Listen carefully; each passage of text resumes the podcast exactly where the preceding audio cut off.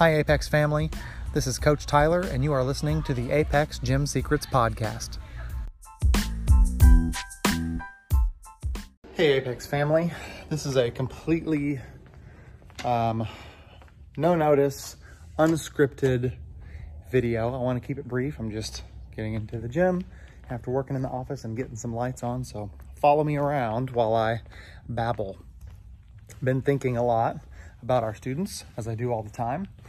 And I get to see a lot of different behaviors with students and families um, at scale, just because we serve hundreds of students every week. I see students who are athletes all the time. We have we have the full range. Athletic students, very gifted students, kids uh, who don't need gymnastics physically so much because they are already gifted and strong and fit. They're just natural athletes. They don't need gymnastics physically as much as the student who's unathletic, less coordinated, less disciplined, uh, etc. So, why then do students who would do the best at gymnastics, the students who are physically gifted, tend to not stick with it? Um, I see this very frequently. It's really sad, actually. I see it quite commonly that athletes who would be tremendous, tremendous athletes, and, and really any sport that they try, by the time they graduate high school, they've played six different sports for two years apiece, and now they're not really good at any of them, if that makes sense.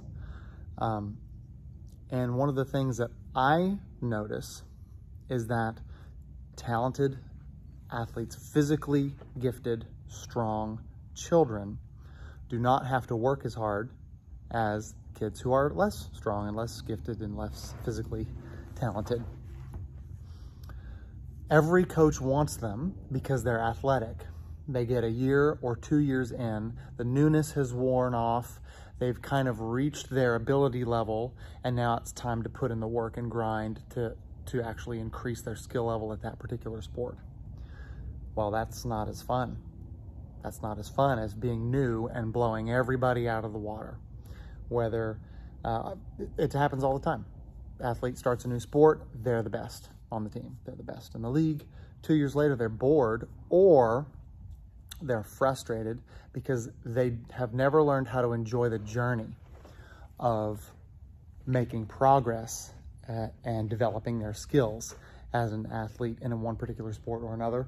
So I see this a lot. They will start gymnastics and six months in, a year in, it's not as fun as it was and it's a lot harder and they decide I'd like to try basketball.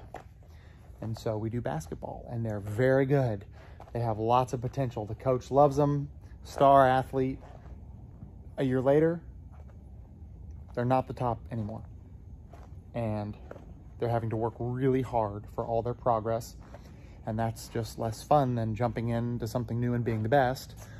So then they switch to soccer or swimming or rock climbing or what football, whatever track, whatever it is, uh, shot put, and this happens again and again. And by the time the athlete is nine or 10 years old, they've tried several different sports, which is not a problem.